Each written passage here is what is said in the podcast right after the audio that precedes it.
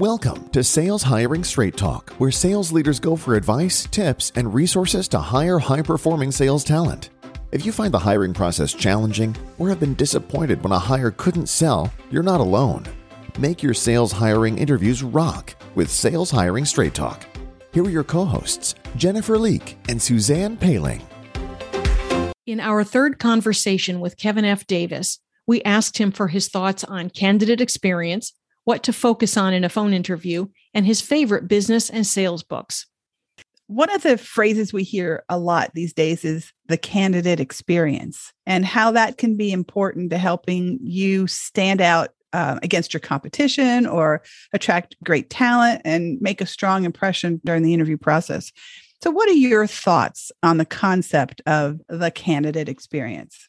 First of all, you need to get on with it. The best candidates have other options. And so if you drag your heels in your interview process, that's a mistake. I think another common mistake that companies make is they set the bar too high with their description of the job. They're must haves, right? You must have this, must have that, must have this, must have that. It's often written by HR. And then candidates look at all these requirements and then they self select themselves out of that and say, well, I'm not even going to try for this job because I don't have the qualification. And yet, without a doubt, the best candidates that I've ever hired throughout my career was an individual or individuals that were slightly underqualified for the position.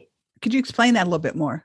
Well, one individual was an MBA, right? I remember that. And he came in and he thought he had the world all figured out. I need you to make sales calls. I need you to go out and create value with our customers and drive a revenue number. And then I would hire another person that maybe didn't have the rich background. He came out of his four year college, went out into the workplace, and then had a sales position and then got his MBA. And then I hired him and found out eventually that hiring him was a mistake because he kind of thought that he was better than things. He wasn't really coachable. He didn't really work as hard. And yet I can think of an individual right now. He rose to a position uh, where he was managing over a thousand people for a high tech company years after I hired him. I hired him in an on campus interview when I went to the university that he was attending as a four year student. And so did he meet the criteria that were listed on my company's job position?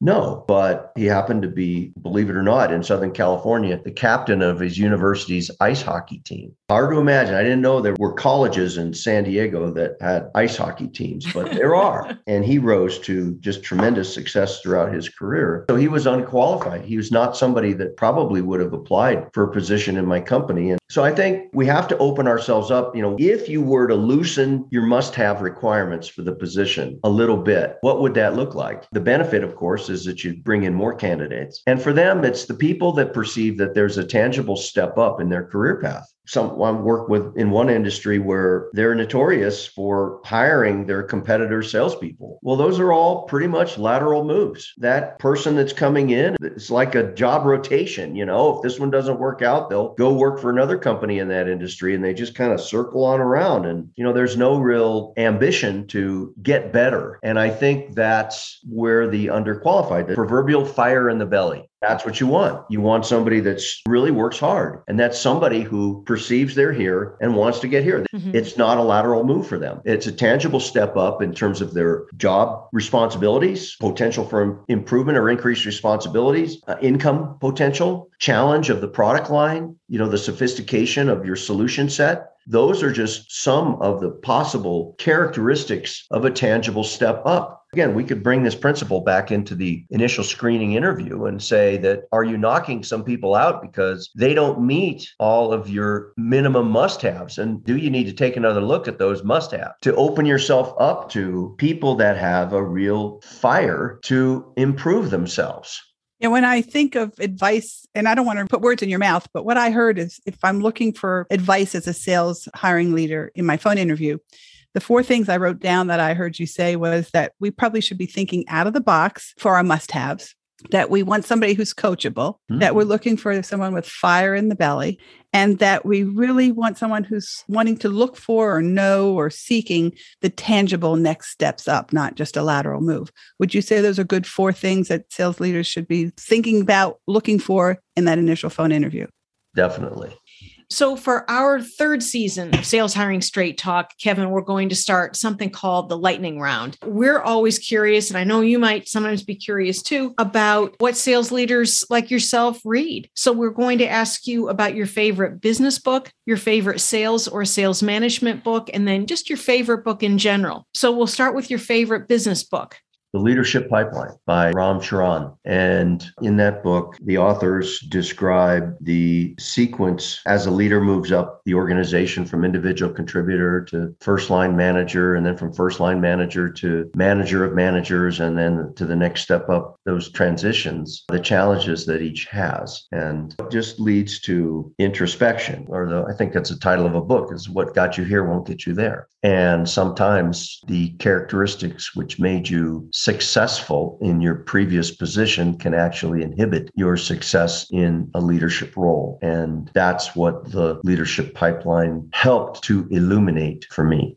What is your favorite sales or sales management book? Other than yours? Uh, I've read it many, many times. It is uh, the greatest salesman in the world. Og Mandino. I, Og Mandino, yeah. It's a very thin little paperback. It was mm-hmm. published back in 1968 every time I read it, it's like, oh, yeah. I mean, so it's really about the psychology of sales success, the mental framework that we bring to every day, every minute of our contribution to the world. Really can't recommend that book highly enough. Is there a certain part of it, a certain piece of advice that has really motivated you through the years? I think that it is a book that I turn to when a loss or a failure, or we lose a deal or something like that. You know, you get frustrated with mm-hmm. being in the marketplace. Any salesperson that ever tells you he or she hasn't lost a deal is somebody that you should not listen to ever again in your life.